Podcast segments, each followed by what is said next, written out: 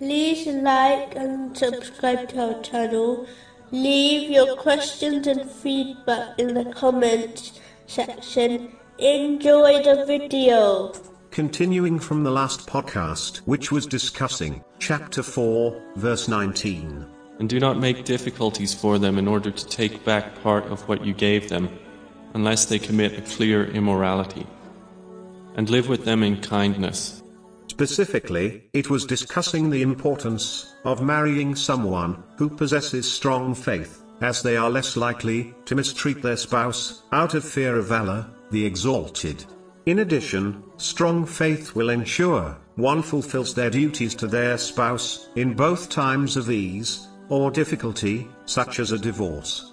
In reality, it is less likely for a person who possesses strong faith to get divorced, as this Muslim fulfills the rights of their spouse, which in most cases keeps them pleased and prevents arguments and disagreements, which often lead to a divorce.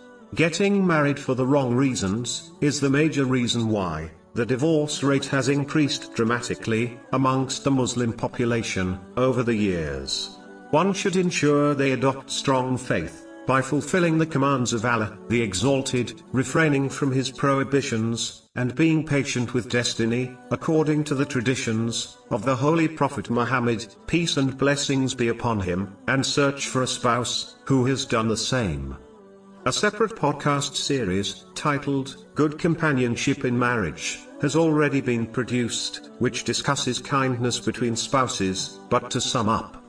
Not only should a person show kind treatment to their spouse through their words, but also through their actions. In fact, a narration found in Jami R. Tirmizi, number 3895, advises that the best man is the one who treats their wife kindly.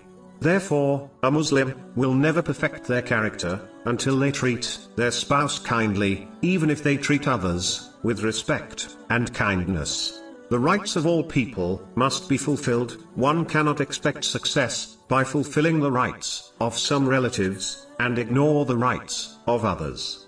A true Muslim strives to fulfill all the rights given to them by Allah, the Exalted. The next podcast will continue discussing this topic and verse.